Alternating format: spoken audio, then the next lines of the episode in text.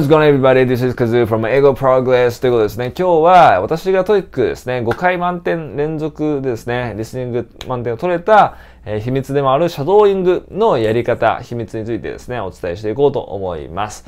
で、これは私だけが実践した方法じゃなくて、今までですね、200名、300名で本当に英語コーチングの中で、えー、指導させていただく中で、まあ、本当に効果のあった方法、本当に効果のあったシャドーイングのやり方になっていくので、最後までですね、見ていただければと思います。で、シャドーイングですね、重要なことっていうのは2つあるんですけれども、1つ目は負荷をできるだけ下げるっていうところですね。で、2つ目は音をしっかり聞くっていうところになります。ここを実際にですね、シャドーイングの流れも含めて、一個一個説明していければなと思います。で、具体的にどういうふうに進めていくかなんですけれども、えー、公式問題集を使って進めていきます。で、パート3とかパート4の答えのページを見ながらですね、えー、進めていきます。まあ、パート4の方が、まあ、正直一人の人がずっと話しているので、やりやすいかなと思うので、パート4の方がおすすめですね。ただ、パート3でも全然できるので、えー、まあ、お伝えする流れはですね、全くパート3でもパート4でも同じになります。で、まずですね、さっきお伝えした一つ目のポイントなんですけれども、負荷をできるだけ下げるというところがすごく重要なので、まず、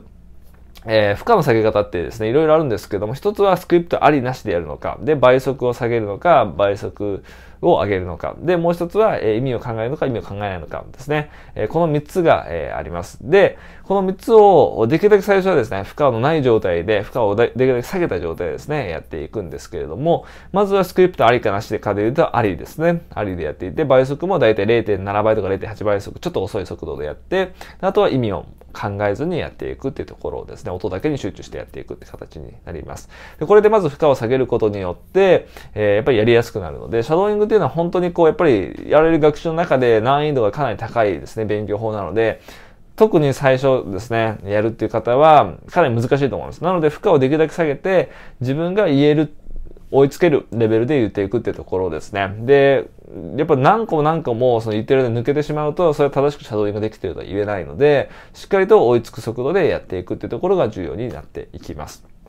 はい。それがまず一つ目ですね。で、二つ目、すごくここが重要なんですけども、シャドーイング言われるときにはしっかり音を聞くってところですね。で、もう本当にそのシャドーイングで力がつけられる、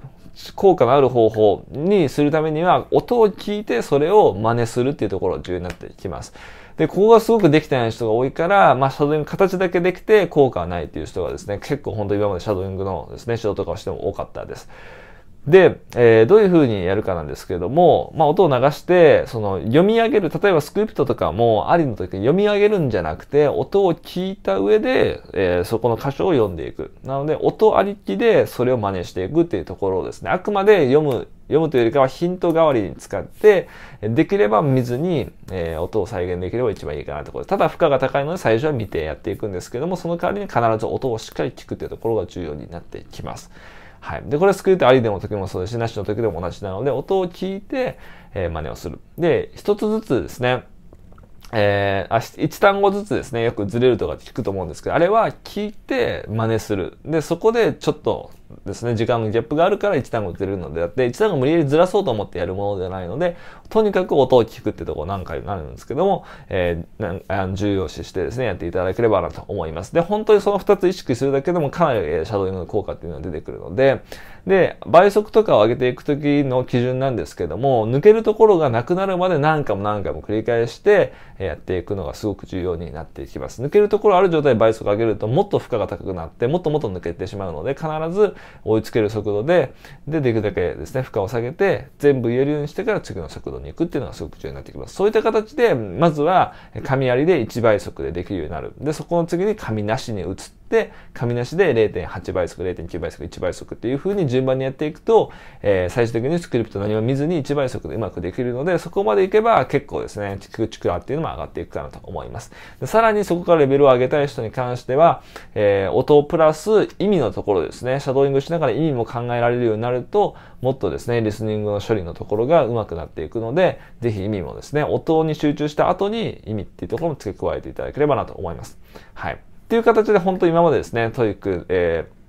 700点の人が800点とか800点の人が900点いくってなった時にそのリスニングの部分ですね。でスコアを上げてそこがやっぱりそのシャドーイングがあったおかげっていう人は今まで本当にコーチの中でも何人もいたのでぜひそういったところを意識して皆さんも活用していただければなと思います。でこういった形でですね私は実力の英語の部分も上げながら、えー、 TOEIC の点数とかも上げるってところですね情報発信してたりするのでぜひですねチャンネル登録の方もよろしくお願いいたします。ただ私は実際にじゃあコーチングの中どういったメニューでですね学習を進めてもらっているのかとか私自身がどんな勉強法で TOEIC 900点とか超えたのかっていうところもですね、概要欄に載せておこうと思うので、ぜひ気になる方はチェックしてみてください。それではですね、この動画を終了したいと思います。